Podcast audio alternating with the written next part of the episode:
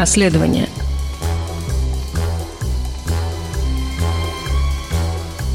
Здравствуйте, вы слушаете подкаст издания Insider Go Inside. Опубликована новая часть расследования, касающегося команды отравителей из НИИ-2 ФСБ. После материала, в котором было рассказано о сотрудниках ФСБ, которые пытались отравить Навального, многие стали задаваться вопросом, кто еще мог стать жертвой подобных отравлений, сколько человек могли быть убиты таким образом. И в новой части расследования речь идет о возможной причастности этой группы людей к трем убийствам журналиста и правозащитника Тимура Куашева, активиста Руслана Магомед Рагимова и главы движения «Новая Россия» Никиты Исаева. Говорим сегодня с Романом Доброходовым, с автором расследований и шеф-редактором «The Insider». Рома, привет. Приветствую. После первых расследований про Навального что-то существенно, скажи, изменилось в вашей работе? Ну, может быть, стало труднее, или, например, работать с источниками, или что-то потерли, кто-то где-то был напуган. Ну, в общем, ты заметил какие-то существенные изменения, или все эти данные уже у вас были, и поэтому, в общем, трудностей не возникло дополнительных?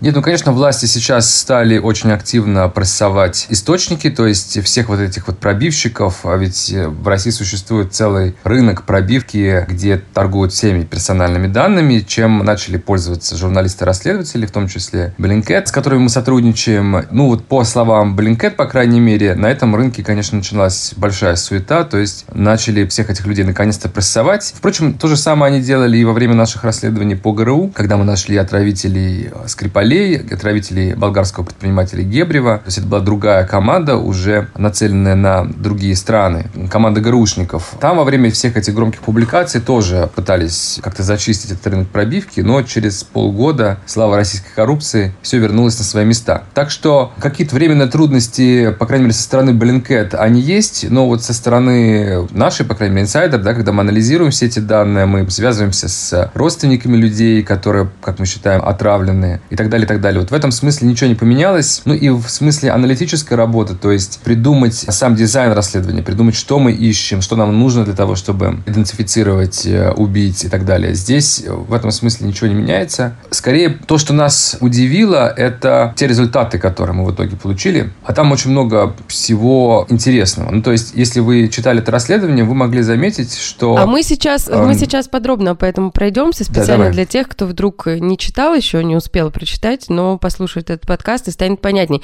Но я просто несколько вводных вопросов хочу задать, потому что они тоже интересуют людей, и об этом пишут в комментариях. Вот, например, кульминацией прошлых расследований, да, стал понятно звонок, вот эти признательные показания одного из отравителей, Константина Кудрявцева. Он общался с Навальным, думал, что говорит с помощником Патрушева. И потом очень много было мемов, многие, многие иронизировали, говорили о том, что у нас даже спецслужбы не в состоянии ничего нормально сделать. Но, как мы видим из этого расследования, группа может действовать вполне профессионально. И вот расскажи как раз о тех случаях, которые вы описываете в этом расследовании. Да, мы описываем три случая. Ну, мы, собственно, наш критерий для этой части расследования были именно те отравления, которые закончились успехом, то есть закончились убийством. Просто до этого много рассказывали, что вот что же это за странные отравители, которые отравить никого по-настоящему не могут. Так вот, на самом деле могут. Угу. И мы нашли вот как минимум те вещи, которые мы можем доказать, в которых мы уверены. Мы нашли одного журналиста, одного активиста и одного относительно лояльного, причем власти, политика. Да, мы вот на нем потом отдельно остановимся. Обсудим, да. Вот. А касательно как бы модус операнди, он тоже был разный. То есть, например, в случае с этими двумя кавказскими журналистом-активистом, журналист это Тимур Куашев, он одно одновременно журналист и правозащитник из Нальчика. И второй – это Магомед Рагимов. Он такой активист, который выступал за лезгинскую автономию, ну, то есть, как бы за культурное объединение лезгин, за то, чтобы у них какая-то была своя национальная автономия. Тоже довольно мирный человек, никак вообще не связан ни с каким там, не знаю, подпольем исламским и чем-то подобным. Абсолютно мирные люди, и у них в основном культурные даже мероприятия там были, а не политические. Угу. В обоих случаях после их загадочного загадочной смерти э, были обнаружены следы от шприца, что говорит о том, что в данном случае использовался уже не новичок, а какой-то другой яд, потому что ну, невозможно использовать э, шприц, если вы новичком пользуетесь, так это не работает. Но команда была та же самая. Собственно, мы так и нашли эти случаи, потому что мы нашли тех же фигурантов,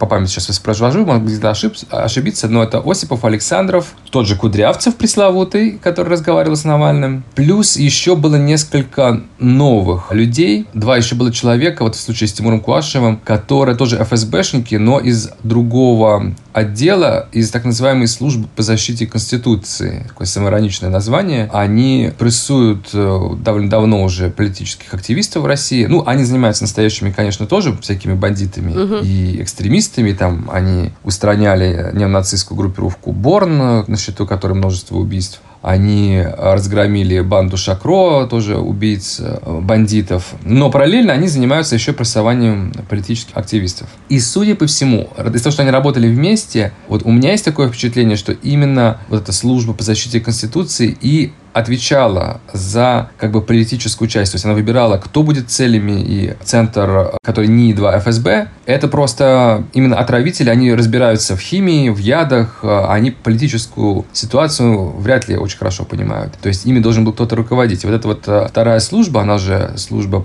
по защите конституционного строя, она, судя по всему, отвечала именно за политическую часть их операции. Многие не помнят, кто-то вообще не в курсе. Давай немножко на фигуру фигурах убитых людей остановимся, то есть расскажем, чем, например, занимался Тимур Куашев, чтобы было понятно, почему спецслужбы вообще целые операции проводили для того, чтобы вот этого человека убить. Он же молодой, совершенно молодой мальчик практически, 26-летний, да, журналист. Да, он молодой, активный парень, э, он наверное, был единственным журналистом из Нальчика, который, не стесняясь, писал на все политические темы, довольно критично был настроен в отношении Путина, но в основном занимался местными темами, нарушением прав человека, преступлениями власти, коррупцией.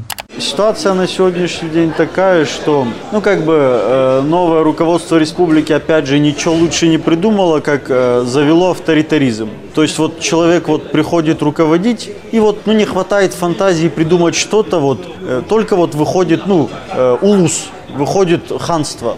Еще есть такой важный момент э, противоречия, антагонизм, мягко скажем, между Белым домом, то есть это вот как бы глава республики, это правительство, да, и э, силовыми структурами. Уже нет необходимости говорить, что такие как бы э, силовые структуры, как ФСБ там и прочее, как бы вообще ну не не подчиняются местному руководству. Но мы полагаем, и с нами согласны, э, кстати, разные здесь люди, в том числе из, скажем так, даже из числа явно не читателей инсайдера, например, Максим Шевченко, он просто тоже активно занимается Кавказом, и он э, сам уверен, что причиной убийства Тимура Куашева была его журналистская деятельность, конкретно то, как он освещал суд над эм, людьми, которых одни называют террористами, другие повстанцами. Ну, много там, я не помню, сколько человек, там большая группа людей, которая участвовала в то, что, опять же, называют некоторые восстания, некоторые терактом в Нальчике. Именно власть наставит на том, что это был теракт, и что все это организовывала Аль-Каида, притянули там за уши каких-то людей, которые там сидели в Гуантанамо и якобы они тоже участвовали, хотя, судя по всему, не участвовали в том восстании. В общем, одним словом, из Кремля пришел, пришло распоряжение, этот э, вяло текущий процесс, а я уж не помню, сколько лет он там длился, по-моему, по 7, 7 лет. лет. Да, 7, 7 лет уже длился процесс, и сверху сказали, надо быстро его прекращать. И они стали там в суперспешном порядке зачитывать приговор, и, в общем, стало понятно окончательно, что суд это липа, и что там наряду с настоящими людьми, которые держали в руке оружие во время этого восстания, были люди, которые вообще никаким образом не причастны, сидели дома. И Тимур обо всем этом писал активно, ходил на все суды и был таким рупором в данном случае, который доносил весь этот судебный произвол до глаз широкой общественности. Сам этот процесс, естественно, курировал ФСБ, поскольку он как бы террористический процесс. Поэтому это одно из немногих соприкосновений Тимура с темой, которая носила именно федеральный характер и которая могла интересовать именно ФСБ как федеральную службу, могла раздражать именно руководство ФСБ. Поэтому мы считаем, что именно это послужило причиной его убийства. Но по поводу его убийства еще одно было расследование, которое было проведено его отцом, профессиональным следователем, который тоже обнаружил много каких-то странностей. Да, он обнаружил, ну как бы там исследователи работали обычные, да, просто он как отец активно влиял на местных следователей и как бы может быть, если бы его не было, то они бы вообще ничего не нашли. А так они нашли много всего интересного. Например, нашли, что по всей улице, по которой, судя по всему, ехала машина э, с Тимуром, э, были отключены видеокамеры. Такой был официальный ответ. И, скорее всего, они действительно были отключены, потому что Кудрявцев рассказывал Навальному, что они заранее отключают камеры в том месте, где они считают нужным. Но здесь надо рассказать пару слов о том вообще, что происходило в тот день, когда убили Тимура. Это был вечер, он должен был пойти в театр. Его мама актриса, она играла в этот день, он хотел прийти посмотреть. У него были куплены билеты, он приглашал там своих друзей тоже. За полчаса до начала спектакля его мама с ним созвонилась, они договорились, что он прилично оденется и так далее, так далее. Он принял душ, видимо, готовился идти в театр, и тут к нему, к дому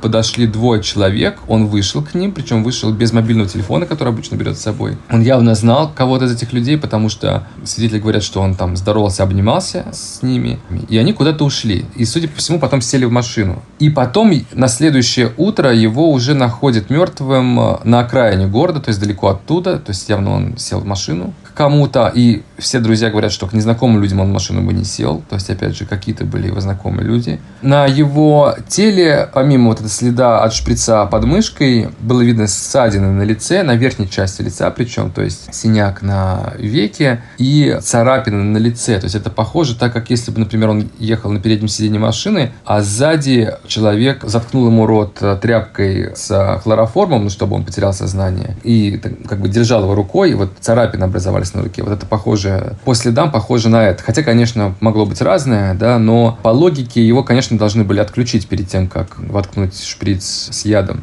Так или иначе, по маршруту этой машины, которая ехала на окраину города, все камеры были отключены якобы из-за какой-то поломки. Ну и самый интересный, конечно, момент – это то, что когда мы попросили отца показать нам экспертизу, обнаружилось, что экспертизу делали сами убийцы из того же самого НИИ-2 ФСБ. И, конечно же, они ничего не нашли. Это, на мой взгляд, один из самых, конечно, циничных моментов из этого расследования. То есть они не постеснялись, убив этого человека, потом сами же его отцу потом дать анализы его крови, в котором якобы нету никакого яда. Ну, в общем, работали очень цинично. Слушай, а здесь вы тоже пользовались, собственно, данными об их перемещениях, да, во всех этих случаях, которые в новом расследовании? Ну, здесь есть э, данные перелетов, да, но здесь мы, например, использовали официальные материалы дела, да, то есть все, что мы знаем о том, как выглядел последний день, о том, какие там следы на теле, о том, что камеры были отключены. А, еще очень важный момент, что исчезли все, а, вся детализация телефона с его номера. Если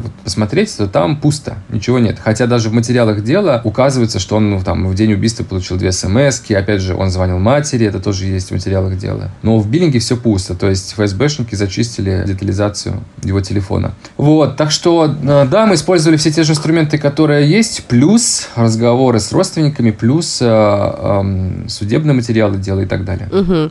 Давай ко второму тогда убийству перейдем. Там уже немножко другая ситуация, не так много информации. Здесь под вопросом, действительно ли эта группа совершила это убийство. Да, ну я бы сказал так, что если в случае с Тимуром Куашевым у нас нет абсолютно никаких сомнений, поскольку мы видим здесь сразу четверо или пятеро, я уж не помню, отравителей, которые прибывают в Нальчик именно в этот день, накануне этого дня, и улетают сразу после. Причем несколько человек должны были улетать вот 31 июля, когда его отравили. Должны были улетать 30 а перенесли на 31 на день отравления. А другой должен был улетать 31 перенес на 1 по-моему. Ну, то есть, было вид, судя по всему, у них что-то не получалось, и они на день сдвинули свои билеты. Ну, то есть, здесь просто теория вероятности исключает возможность какого-то случайного совпадения. Это просто просто невозможно.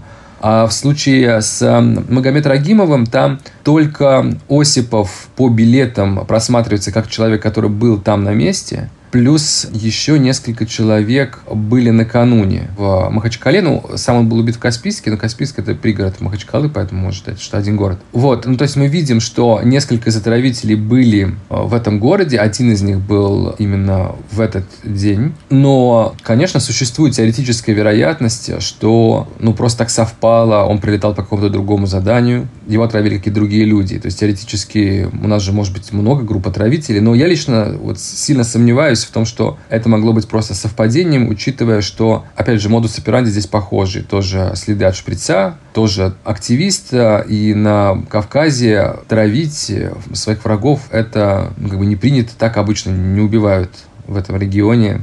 Там убивают очень часто по самым разным поводам, но так, чтобы кого-то травили из шприца, Вот других таких случаев мы просто не знаем. Ну вот просто мы с тобой говорим уже на следующий день после того, как вышло расследование новой части. Вот вчера было очень много комментариев на тему того, что кажется, что недостаточно информации для того, чтобы предъявить обвинение в убийствах, вот, по крайней мере, э, во втором, о котором мы только что говорили. Ну, смотрите, как бы если бы речь шла о суде, в котором предстал бы Осипов и сказал бы, я случайно прилетал, то тогда бы, наверное, разбирательство бы продолжилось, и ему надо было бы какое-то искать алиби, объяснять, почему это не он и так далее. Но, опять же, я думаю, что в любой свободной стране человек типа Осипова, за которым вот известно то, что известно, если он прилетал в этот день, он был бы арестован как главный подозреваемый. Это сто процентов. Но дальше был бы он осужден или нет, это бы вот решали бы присяжные. Я думаю, что, скорее всего, его признали бы виновным, хотя это неоднозначно. Но в случае и с э, Тимуром Куашевым, и в случае с Никитой Исаевым, там, ну, просто даже никаких нет вопросов, чтобы все присяжные в любом э, независимом суде, конечно, признали бы этих людей виновными, ну просто потому что здесь э, просто никакой альтернативной гипотезы придумать невозможно. Ну и мы с тобой подходим к самому интересному и самому неоднозначному. Это больше всего вопросов, конечно, по убийству Никиты Исаева. Лояльный режиму политик. Но, как тебе кажется, в чем причина этого убийства и почему вы считаете, что оно связано тоже с группой отравителей? Ну, значит, Никита Исаев сам пришел в политику через администрацию президента. Он был знаком с Сурковым, с Якименко, со всеми этими товарищами. У него была партия, которую многие, включая Навального, считают спойлерской. Вернее, даже не партия, а движение уж не помню, как он там называлось. Но, в общем, он э, ездил по регионам и э, освещал в основном... Новая Россия. Новая Россия, да, да значит, у него было движение. И занимался такой безопасной, скажем так, повесткой, то есть там экологические проблемы, все вот эти истории. Вот, то есть это был, конечно, человек абсолютно системный какая, какие все негодяи, власть мучает нас и так далее. Ну и сейчас, естественно, обойти тему того, что есть цензура, что Путин бесконечен, да мы от этого, мол, устали, да вот почему только одна Украина, да и мы хотим все другое. И это прям такой бальзам разлился на людей. Да, его на некоторое время там отключали от телеканалов, поскольку он переш... ушел из uh, Единой России, перешел, по-моему, сначала там была партия Родина, потом uh, он стал, сблизился с Справедливой Россией, но никаких конфликтов с федеральной властью у него не было. Более того, партия Справедливая Россия выдвигала его кандидатом в Госдуму, то есть если бы его не убили, он бы сейчас бы вот баллотировался в Госдуму и имел бы очень хорошие шансы туда попасть потому что как бы лично Сергей Миронов дал на это добро, они встречались. Его родственники, близкие, все говорят, что Никита не пошел бы против там, федеральной власти, если бы ему дали понять, что какую-то тему, скажем, затрагивать нельзя, он бы ее бы и не затрагивал на рожон бы не лез. Так говорят люди, которые хорошо к нему относятся, да, не то чтобы какие-то там какие-то злопыхатели, которые считают там его там трусом или что-то, ничего подобного. Его там ближайшие друзья, родственники сами признают, что этот человек был в целом лоялен к федеральной власти, вообще считал себя суперпатриотом. Да, и при этом он вот в вашем расследовании, да, вообще ничего не понятно, как так? Да, ну то есть э, возникает вопрос, э, что в принципе могло такое произойти, чтобы поссорил его не просто с какими-то отдельными людьми. Там, конечно, у него были по экологическим экологическим вопросам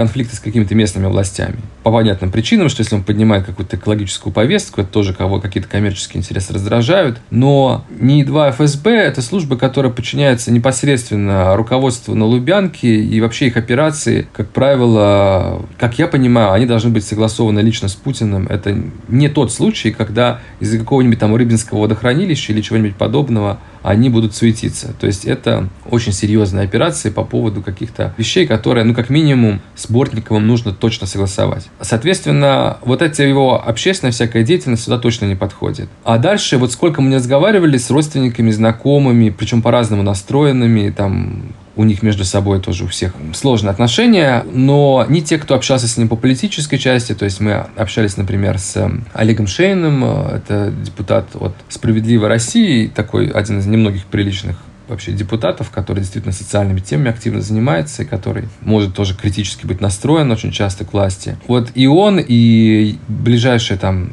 знакомые Никиты, все теряются абсолютно в загадках. Поэтому мы спекулируем на тему вообще, какие неабсурдные версии могли бы здесь быть. Вот которые бы хоть как-то могли описать происходящее. Так мы пришли к выводу о том, что одной из гипотез могло бы быть то, что он на самом деле работал не только на справедливую там Россию, не только общественной деятельностью занимался, но и работал на спецслужбы. В частности, мы видим его постоянные суперрегулярные поездки за рубеж, примерно там раз в неделю или в две он куда-то летит. Плюс мы видим его такое быстрое сближение с Сергеем Мироновым, а у Сергея Миронова два ближайших, важнейших помощника – это офицер СВР. То есть, если он действительно работал, скажем, на СВР, то, в принципе, вот ему даже не обязательно было оказываться там предателем и встречаться с Ми-6. Достаточно было того, что ФСБ подумала, что он, например, встречался с Ми-6, или подумала, что он предатель, для того, чтобы его убить. Поэтому, если он действительно работал на внешнюю разведку, тогда, в принципе, все может как-то объясняться. Тем более мы видим, что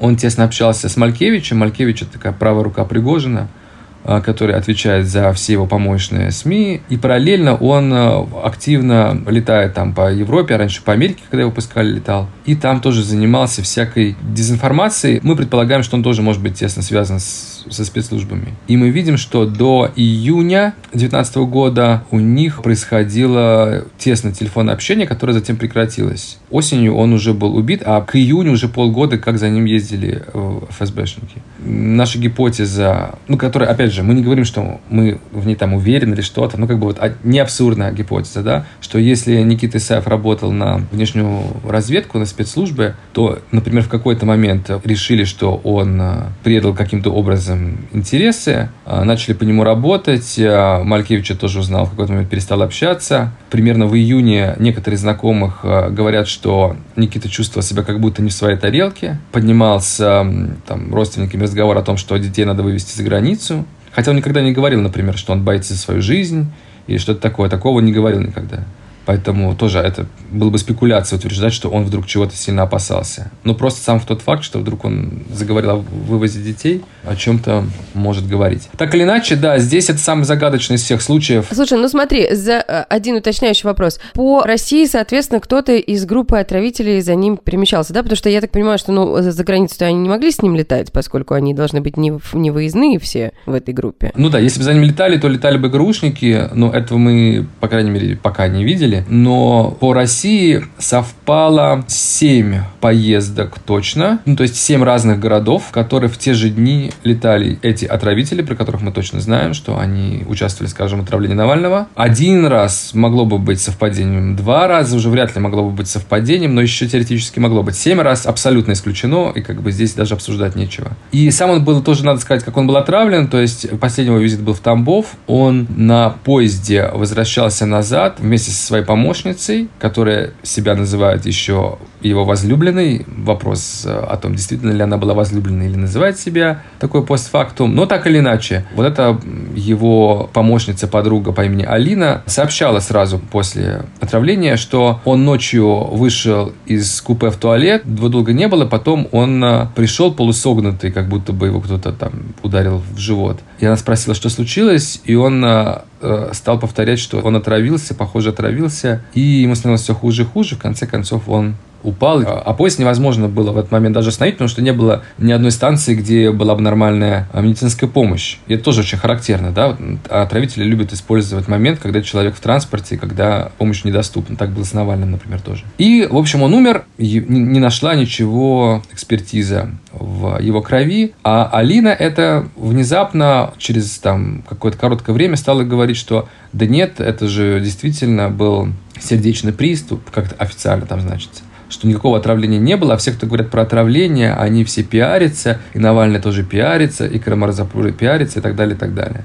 Ну, то есть у меня есть такое впечатление, что ее просто запугали в какой-то момент. То есть первое свое интервью, где она рассказывала о том, что произошло в поезде, она говорила как есть, Потом ей объяснили, что так говорить не надо. А поскольку она сама человек лояльный очень, то есть она всегда была тоже с властью, она там то помогала каким-то, ну, просто администрации, то она на Ксению Собчак работала, ну, в общем, всегда на каких-то там лояльных людей. В общем, я так понимаю, что ей тоже особо конфликтовать с властью не хотелось. Есть, ей объяснили, что значит, здесь не надо ничего комментировать, э, никакого отравления не было. Вот она теперь такое повторяет.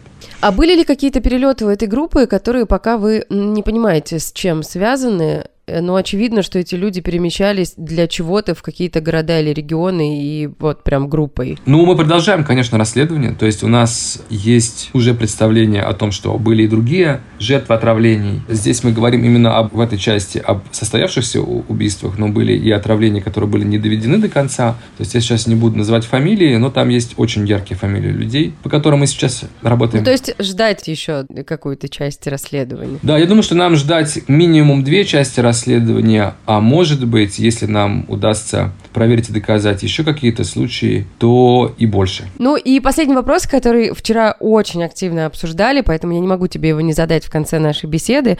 Вот накануне обыски и задержания, которые происходили у соратников Навального, они каким-то просто мистическим образом начались ровно в тот день, когда вы публикуете расследование, и даже ровно практически в тот час, когда оно выходит.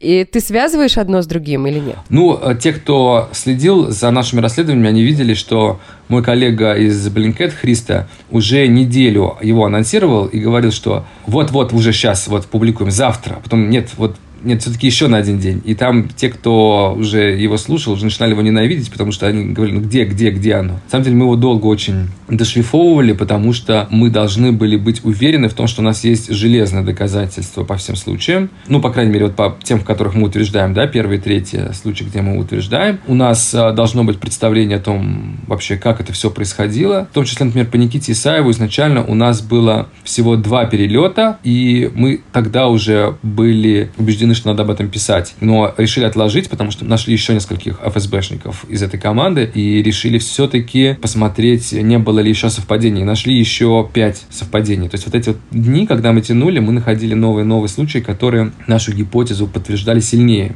Когда Христа позвонил и сказал, может быть, отложить, тут какая-то волна уже идет а, задержаний, мы подумали об этом и просто поняли, что дальше, вероятно, будет становиться только хуже – и лучше мы опубликуем сейчас эту часть, а следующую опубликуем позже, потому что если ждать в России, когда наконец все успокоится и все будут готовы читать новую часть расследования, то, возможно, придется ждать еще много лет. Поэтому мы ждать ничего не будем и никаким там событиям ничего приурочивать не будем. Мы работаем как работы. Раз в несколько недель публикуем новые части. И совпадений между датами публикации и событиями в России просто искать не имеет смысла. Спасибо, Рома. Мы беседовали с автором расследования Романом Романом Доброхотовым. Все подробности расследования вы можете прочитать в материале на сайте издания The Insider. Это был подкаст Go Inside и до встречи.